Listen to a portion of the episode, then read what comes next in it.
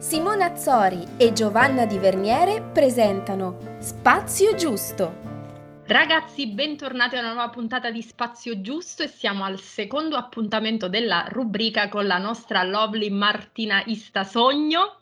Grazie Marti per essere di nuovo. Sì, buongiorno a tutti. Ma non se n'è mai andata, lei è stata un mese qui sì, ad aspettare. Qui Io sono sulla poltrona. Nella tua poltrona speciale, nel tuo angolino speciale. Grazie per essere ancora con noi. Grazie. Allora, stavamo un po' facendo, come ho detto a microfono spento, la roulette degli argomenti che sono arrivati e tutte e tre eravamo d'accordo oggi per affrontare un po' il, uh, il, magma del mondo dei confini, dei no, per essere un po' sintetici, quindi gestire i no, imparare a dire no, anche a livello personale con Giovanna prima ci stavamo confrontando su quanto credevamo di aver imparato a dire Serenamente, no, invece... ci stiamo confrontando io sbattendo cose in cucina, questo era il confronto. su come abbiamo imparato a dire no. Veramente stai già introducendo un po' tutto quanto l'argomento rispetto al fatto che se noi non riusciamo a dire no, poi subentra un grande senso di rabbia. Sì, esatto. E, e, quello che poi ci tenevamo anche a trattare è anche l'aspetto dei sensi di colpa che spesso vengono nei momenti in cui diciamo no, perché magari eh, a volte non riusciamo a dirli e poi ci arrabbiamo, a volte li diciamo, però l'effetto non è poi sempre positivo.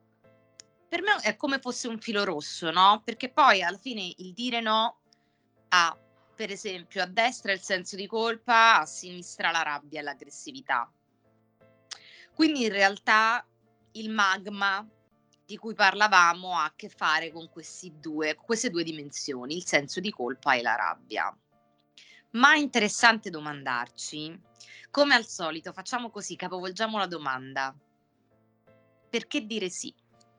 Per esempio, io personalmente ho avuto sempre una infinità di problemi a dire no ed ero una della schiera dei rabbiosi, perché non sapevo con chi prendermela, uh, mi sono sempre incartata per dire troppi sì, o comunque ho sempre lasciato delle feritoie, de- de- delle aperture che potevano continuamente, insomma, invadermi e quindi sì, sì, sì, sì, perché? Per compiacere gli altri. L'ho eh. capito in terapia. Perfetto. Esattamente. Nel momento in cui noi diciamo sempre sì, diciamo sì possiamo dire sempre sì per vari motivi. Uno tra questi motivi è proprio compiacere l'altro, ma nel compiacere c'è anche un'altra sfera molto importante, perché il compiacere è un atteggiamento. Ci può essere una paura dietro un atteggiamento, la paura di perdere la relazione con l'altro, o anche la paura yes. di apparire all'altro esattamente come noi non vorremmo apparire a noi stessi. Quindi anche fare pace un po' con una rappresentazione meno idealizzata di sé potrebbe essere terapeutico. Chiaramente questo può avvenire soltanto all'interno di una psicoterapia. Assolutamente. Fare esercizio. Io prescrivo un no a settimana di solito. In questi casi. Vabbè, fantastico. Un no a settimana. Poi nella seduta successiva vediamo come è andato questo no cioè ci addentriamo all'interno delle emozioni che dire il no ha provocato in quella specifica soggettività, in quella persona. Come ti sei sentito o sentita quando poi hai detto questo no? Oppure ci sei riuscita o non ci sei riuscita? Perché effettivamente non è mica facile. Io posso prescrivere, dico per esempio, bene, allora per la prossima settimana proviamo a fare una cosa, un solo no magari dici 10 sì, ma su 10 falli diventare 9 e 1 no. Non, ci vuole un po', eh? Non è che poi la seduta successiva e ho detto no, ma è ancora più interessante perché non sei riuscita o riuscita a dire questo no? E piano piano ci si addentra in una foresta, in un sottobosco molto fitto e denso, in cui si scopre che effettivamente ci possono essere vari mostri, per esempio la paura di non essere abbastanza, cioè essere per esempio stati cresciuti con questa, con questa atmosfera di base. Perché è proprio un'atmosfera, no? È qualcosa di automatico che sta nella pancia, non sei abbastanza, che significa dovresti fare di più, ma questo di più non è specificato È un ideale che tende sempre a crescere, a crescere, a crescere, a crescere. E quindi quello che poi si interiorizza quando si è piccini e si sta in famiglia, che questo di più non basta mai. Quindi a un certo punto poi è così che cresce il bambino compiacente e l'adulto che non riesce a dire no. Quindi a rispettare i confini del suo sé in un certo modo, perché tu immaginati una giornata o una settimana in cui tu dici costantemente sempre sì. Poi tu ti metti a letto e dici ma oggi effettivamente che ho fatto e perché l'ho fatto. Come mi sento? Perché poi può insorgere anche una sintomatologia ansiosa che quando tu dici sempre sì e dici sì una volta, dici sì due, dici sì tre, dici sì quattro, al quarto sì, tiene un mal di stomaco, mamma mia, ma che sarà? Oppure mi sudano le mani, non mi sento proprio a mio agio in questa situazione. E magari arriva una persona con una sintomatologia ansiosa e si scopre poi che tutti questi sì non andavano poi così tanto bene. Però si fa fatica a prendere, ehm, diciamo, cognizione, coscienza, consapevolezza della dimensione, della propria dimensione privata e quindi avvicinarsi anche ai propri sentimenti di voler dire no, perché si associano al senso di colpa. Sì, perché quello che mi ha, mi ha colpito, vedendo adesso stavo cercando il messaggio appunto che era arrivato, noi abbiamo fatto questo box che continueremo a fare e quindi vi spingiamo a rispondere, chiedendo appunto quali erano le domande che volevano porre a te, perché appunto noi abbiamo parlato del dire di no, ma ne abbiamo parlato sotto il nostro, nostro punto di vista di esperienza, però era importante trattarlo con qualcuno che si, si occupa di questo anche a livello di terapia. E il messaggio dice proprio come imparare a dire no senza sensi di colpa, virgola, proprio sottolineando perché il rispetto di se stessi è importante, come se il dire sì fosse una mancanza di rispetto verso se stessi. Quindi l'ho trovato molto interessante perché a volte eh, è ovvio che anche il sì e il no sono, sono tutte e due funzionali, nel senso si può dire di sì a delle persone per mh, fare qualcosa di buono per l'altro, ma anche per fare qualcosa di buono per se stessi. Però se questa persona, evidentemente una persona che ha proprio un problema con, con, la, parola, col, con la parola no o con la parola sì, perché proprio sottolineare perché il rispetto di se stessi è importante, e ci si chiede un po' dov'è il limite, dov'è il limite del... La domanda mi suona tanto di ho bisogno di trovare il mio centro di gravità permanente, che ha molto a che fare con sto cercando di autodeterminarmi, cioè sto cercando di scoprire la mia soggettività, come sono fatto, cosa mi piace, quali sono i miei limiti, quali sono i miei valori, quali sono le cose in cui credo, e anche capire le sensazioni che provo e le percezioni che ho. Mi sento stanco, stanca, mi sento divertito o divertita? Quali sono le emozioni che provo? In che mood sono anche? Io conosco molte persone introverse che per cercare di entrare e trovare spazio in un gruppo, molto spesso vanno contro e quasi si ignorano, ignorano il loro bisogno di autoricaricarsi magari in spazi privati, di silenzio e quant'altro e paradossalmente si sovraccaricano di eventi sociali molto di più di quanto in realtà fanno gli estroversi. Poiché c'è alla base un senso di inadeguatezza sociale e personale quello che perché chiaramente nella nostra cultura eh, tu sei fico, passatemi il termine, se stai dappertutto. Esci con Tizio, con Caio, poi ti vede Tizio, poi ti vede Caio e poi e si ricomincia tutto quanto, no? Quindi è molto difficile, soprattutto tra gli adolescenti. Nel, nell'adolescenza questa cosa è molto molto interessante perché poi in realtà gli adolescenti in questo modo cercano anche di separarsi dalla famiglia di origine, cercando spazio tra i pari. Però in realtà noi siamo in continua evoluzione per tutta la nostra vita, quindi per tutta la nostra vita noi ci troveremo a dire sì o dire no. E ci troveremo a un certo punto a stare in quella che io chiamo età della coscienza di sé, ossia dopo i 20 anni o tra i 20 e i 30 si fa tutta un'esplorazione di questo tipo e può andare avanti, chiaramente andrà avanti per tutta la vita, ma eh, la psicoterapia in questi casi è utile perché ci aiuta a trovare la nostra soggettività, ossia la parola chiave è essere presenti a noi stessi. Per esempio, tu puoi dire un sì, anche contro voglia, ma sapendo che lo stai facendo contro voglia e con consapevolezza tu lo fai e che è diverso di dire un sì in, in totale automatismo. Poi ogni situazione è chiaramente diversa, no? Uh, ognuno ha la sua giornata, che ne so, di lavoro, di studio, eh, possono accadere mille cose. Poi alle due di notte, a mezzanotte, ti scrive l'amica, ti scrive l'amico, io sto male, vienimi a aiutare, oppure vienimi a prendere. Uh, una volta a me capitò, era luna, io ero distrutta. Io sono una che dice sempre sì, eh? mm, lo comunico, eh, e che ha dovuto lavorare come proprio un mulo eh, veramente per poter dire un, un no al mese, vienimi a prendere, sto nel posto X, sto malissimo, ti prego. Ma secondo voi io non mi sono alzata dal letto e sono andata a prendere questa? Ovvio che sì. E ero incazzata come una bestia. Allora, se non fossi andata mi sarei sentita in colpa. Sono andata e mi sono arrabbiata. Però non l'ho mica detto io a quella persona che ero arrabbiata. Non l'ho detto perché altrimenti sarei andata contro la rappresentazione di me stessa ideale che io volevo avere per me. Con lei, onnipotente, che tutti salva. Questa cosa non è vera, perché l'onnipotenza è una monetina. Immaginate una monetina, una, in, su una faccia c'è scritto onnipotenza, sotto c'è scritto impotenza ed è la stessa moneta.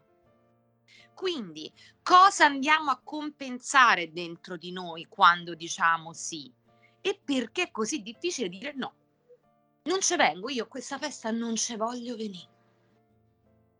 Io a prenderti non vengo.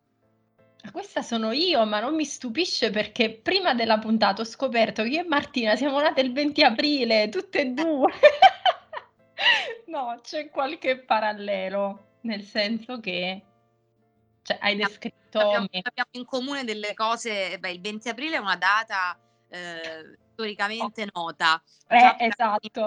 Infatti, eh, il 20 aprile nasce una persona che in realtà ha detto un sacco di no. Eh, esatto. Storicamente. Ha tanti sbagliati. Cioè ha detto dei una... sì molto sbagliati, più eh, che sì. altro. Mm. Eh, possiamo dire chi è? Eh, Adolf, Adolf Hitler, Hitler, ragazzi. non ve lo aspettavate, sorpresona. Sorpresona, chi è nato? Hitler, nella mia analisi, ehm, era il nome del mio superio. Ma Io ancora splendido. non lo sapevo che Hitler era nato il 20 aprile. Però sì. uscì fuori, no, io devo fare questa cosa e poi devo fare pure quest'altra. Questo no, non lo posso dire. Ho i sensi di colpa, devo arrivare, devo scalare questa montagna, questo ideale dell'io pazzesco non sono mai abbastanza e a un certo punto il mio analista mi disse questo superio che lei ha è Adolf Hitler. E cavolo, certo siamo nati lo stesso giorno, solo che ho tolto contro me stessa, non so come dire. Sì, eh, io eh, ho questa immagine di me da ragazzina, da bambina. Sei pigra, sei pigra, sei pigra, sei pigra verissimo, cioè un amante del sonno, del letto, della tv, de... a un certo punto da adolescente succede qualcosa, ehm, sovrastimolazione, devo fare, devo fare perché se no non smonto questa immagine di me pigra, non voglio essere pigra e quindi iniziamo ad accumulare, fare, fare, fare, fare, università, crescita, eh, iperattività. Iper, cioè proprio eh, mai no, sempre a tutto sì qual è il campo dove mi sento più soddisfatta, dove riesco più le relazioni, i rapporti. Ed ecco che eh, inizio a pensare, alcune volte satura di, dei miei sì, ma esisto solo io per gli altri? Cioè, ego e superio a manetta, tutti chiedono a me, beh certo se dico sempre sì, chiederanno se, per forza a me, poi non è che gli altri si parlano, sono tutte relazioni indipendenti l'una dall'altra, sono solo io il punto in comune, che dico sempre sì a tutti e quindi abituo tutti mh, alla mia costante presenza, al mio aiuto e io mi nutro di questa cosa perché vedi gli altri mi cercano, hanno bisogno di me, io devo esserci, non posso smontare questo ruolo. Parlano tra di loro e dicono mamma Sì, mia, anche amica. disponibile, mamma mia, è proprio adorabile, se non ci fosse Simona. Esatto. E tu ti senti di esistere quando, quando è così. Ti senti abbastanza, però Sì. C'è un'altra faccia della medaglia. Per mantenere questa rappresentazione, io devo continuare a dire sempre sì. Perché se dico di no e poi si smonta Certo.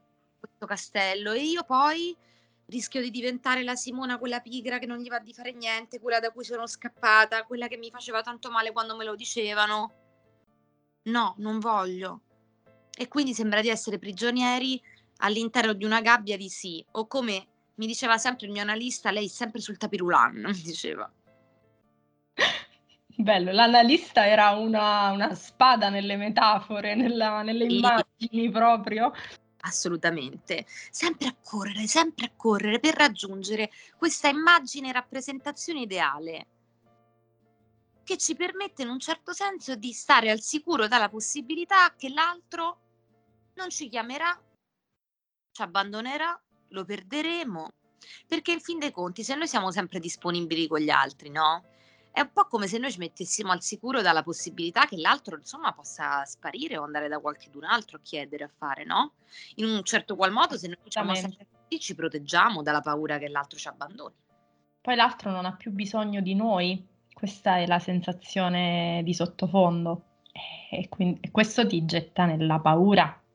A proposito dell'altro, perché, perché c'è sempre l'altro? Nel senso, io sono quella delle domande strane, scomode, che poi mi faranno sentire in colpa dopo. Nel senso che eh, la rabbia o il senso di colpa noi lo sentiamo per quello che abbiamo fatto noi o per come l'altro poi reagisce? Perché a volte mi chiedo questo e spesso noi comunque ci comportiamo in base a quello che sentiamo, quindi diciamo un no se vogliamo dire il no, diciamo il sì se vogliamo dire il sì, però dall'altra parte spesso poi c'è una reazione che magari è inaspettata, quindi a volte non è neanche la nostra parola a, a creare quella, quella sensazione, quell'emozione, spesso è la reazione. Brava, sono d'accordo. Ho, ho vinto questa volta, questa volta non mi sono azzoppata da sola. Cioè, io dico sempre, quando facciamo l'esercizio del nonno, è possibile che la reazione dell'altro vi sorprenderà. Non è detto che l'altro reagisca a un no malamente così come noi ci figuriamo all'interno del nostro sottobosco. Ti può dire anche, va bene, ok, allora ci sentiamo domani. Ciao, un bacio. Dici, ma come? Cioè, non mi doveva dire non ti voglio vedere mai più, che razza di amico o amica sei, da te non me lo aspettavo, questa volta mi hai veramente deluso. Eh no, non te l'ha detto. Che famo? Dobbiamo rivedere le rappresentazioni e le aspettative, perché noi vediamo un po' gli altri e un po' il mondo per come siamo fatti noi. Quindi poi a volte le reazioni dell'altro ci aiutano a rivedere e a mettere in discussione come noi ci atteggiamo, ci comportiamo, cosa ci aspettiamo anche dall'altro. Spesso chi ha aspettative molto alte nei propri confronti ha anche alte aspettative per- verso gli altri. eh. Infatti, Beh, sì, volevo, sì, chiedere questo. confermo. Cioè, è vero, eh, ogni tanto può capitare che se io ho così tanta paura a dire no, mh, oggi non vengo a questa cosa che mi hai proposto, non vengo a prenderti, e perché se lo facessero a noi sarebbe un dramma per noi. Sì, Mm. Ci sentiremmo rifiutati possibilmente, non- dimenticati o non visti o sbagliati o non abbastanza per partecipare a quell'evento o Sì. esclusi. Il vissuto di esclusione ha tantissimo a che fare col dire sempre sì. Ritorna molto spesso in queste situazioni, perché se tu dici sempre sì, speri che poi ti includano, no?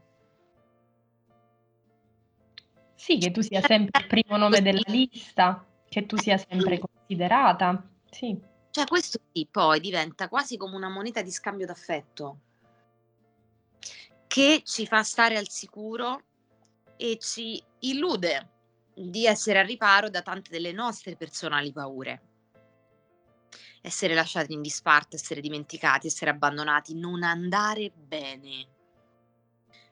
Proprio la frase non andare bene. Per, chiaramente poi soggettivamente per ognuno di noi ha un significato e ognuno di noi ha la propria frase trigger, no?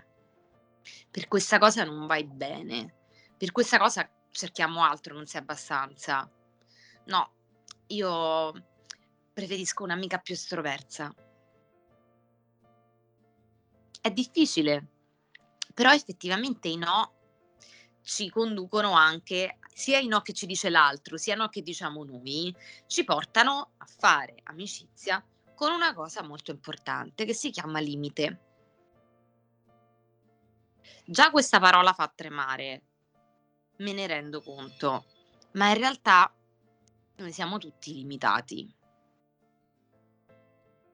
Ce lo possiamo dire, ce lo dobbiamo dire per assolverci, perché è la verità. Ma io volevo fare una voglio ribaltare di nuovo la la domanda, chiamatemi pure Alessandro Borghese. Vi ribalto tutto e dico: invece chi fa fatica a dire di sì? Questa è una domanda stupenda. Emozionale. Io chiaramente facendo questo lavoro e avendo frequentato per tutta la mia vita l'ambiente di terapeuti, noi abbiamo il problema che diciamo sempre facciamo diciamo sempre di sì. Chi fa fatica a dire sì, beh, lo può fare per moltissime ragioni, soprattutto per paura di entrare in contatto con l'altro. Particolari tipi di personalità fanno fatica a dire sì. Introversi, molto introversi, o mi viene da pensare persone che hanno dei tratti schizoidi anche. Qualche volta però, per esempio, si fa fatica a dire sì anche quando siamo molto depressi.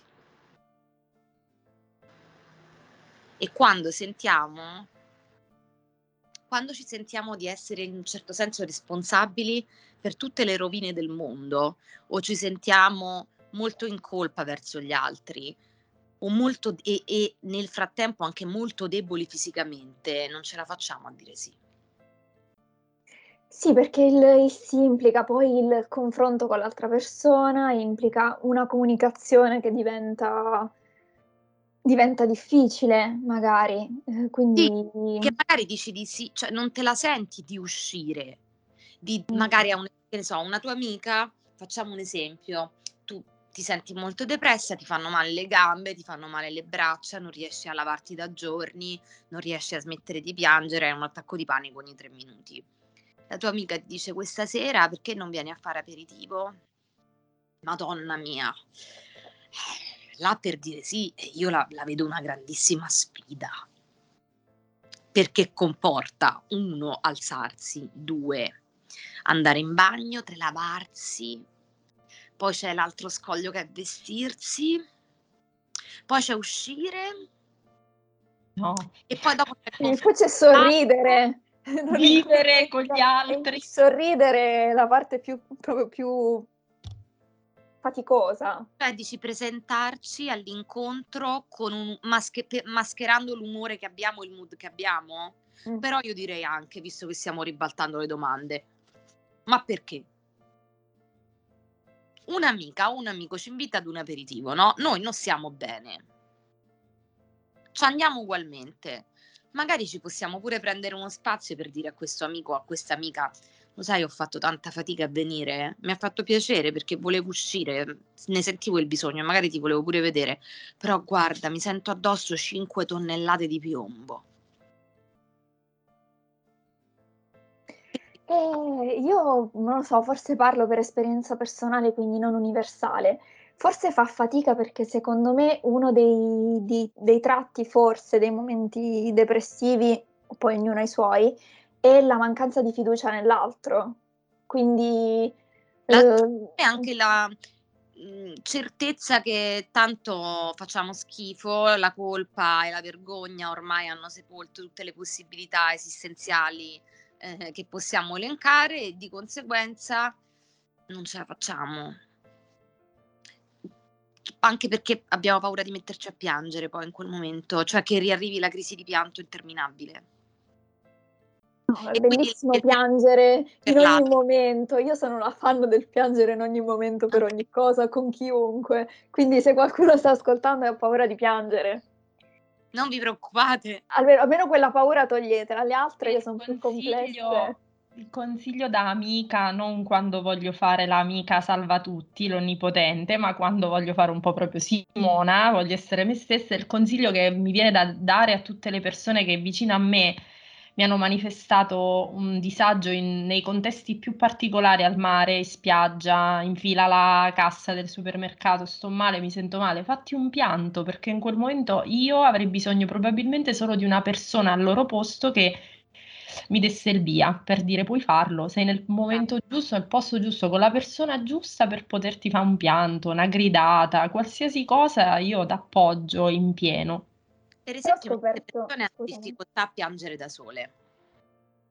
L'altro, no? Tu dici, Giovanna, c'è sempre questo altro di mezzo, perché l'altro effettivamente ci rispecchia, ci veicola, ci stimola, eh, ci rimanda un senso di realtà o anche un senso di proiezione che poi in realtà spesso si parla di proiezione come se stessimo parlando del demonio quando in realtà tutti proiettiamo tutto il santo giorno è un modo di esistere, di funzionare che va benissimo eh, lo facciamo, tutti siamo un po' allo specchio dell'altro in tante circostanze, no?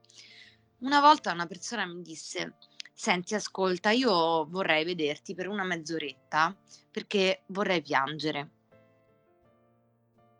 E quindi sono andata da questa persona e ho detto, eccomi, e detto che succede? Che c'è? Ho detto solo questa parola, questa, questa persona ha pianto, non ha detto niente, ma ha detto ne parleremo poi successivamente quando io l'ho salutata, una mia cara amica.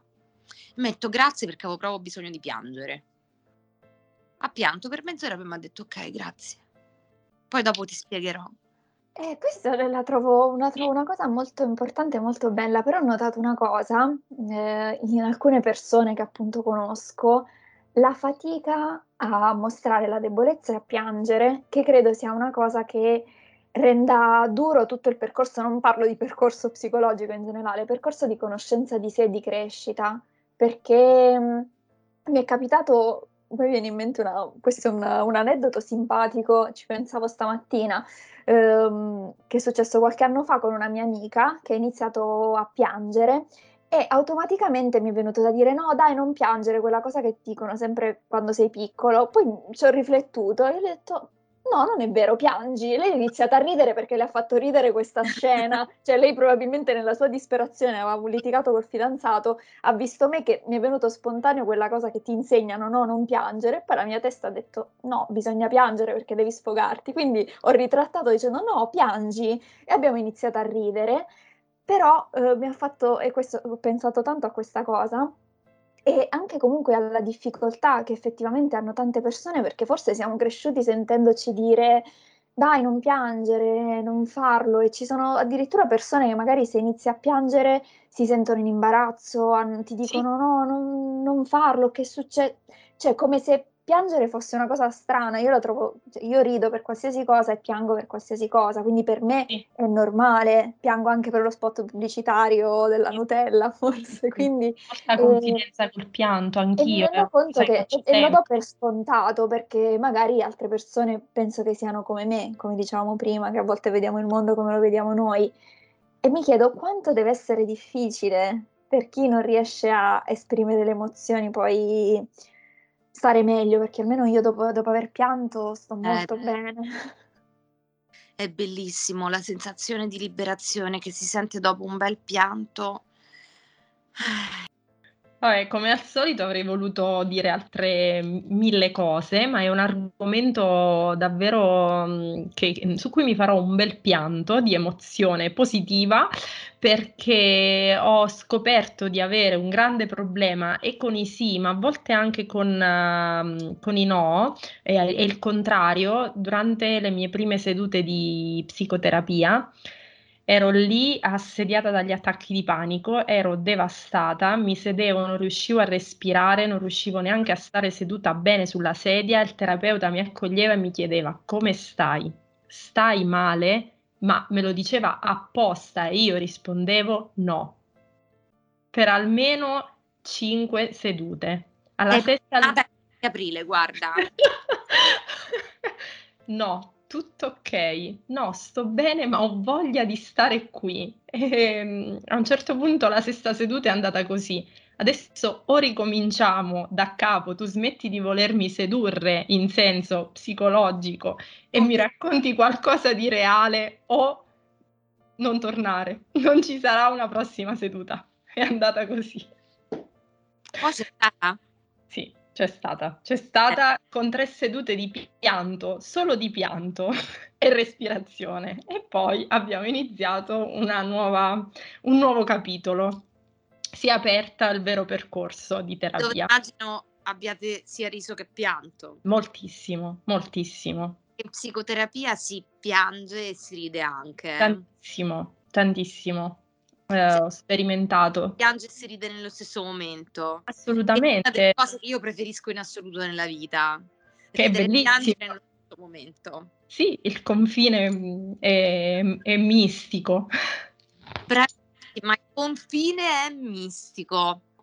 È stata speciale, ma temo e credo che lo dirò. È confine, cioè eh, sì.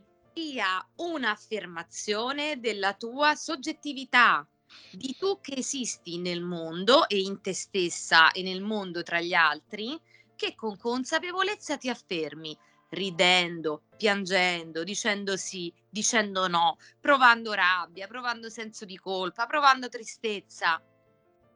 Anche perché tra tutte queste emozioni molto spesso il confine è veramente mistico e per questo si arriva in psicoterapia. In psicoterapia ci si viene anche per trovare quei confini e quelle definizioni di alcune emozioni che noi proviamo quando ci sentiamo nella lavatrice e nella lavatrice si dice quasi sempre sì o quasi sempre no. Il grigio è la presenza a se stessi, sentirsi presenti a noi stessi. Ed è quello che in terapia quando senti che sì, sto parlando, ma sto parlando io, ma chi sta parlando, ma chi è questo davanti a me? Sento tutta la stanza che mi gira, la classica sensazione da seduta di psicoterapia, no? Che sto dicendo, cioè sto parlando, ma ti estranei da quello che stai dicendo e ti guardi da fuori e dici ma che cosa sto dicendo? Ah no, sto si chiama sperimentazione dell'autocoscienza, del senso di sé lo sperimenti 1, lo sperimenti 2, lo sperimenti 3, 3300, eh? poi vedrai che dire di sì e dire di no sarà un po' più facile in base alle situazioni.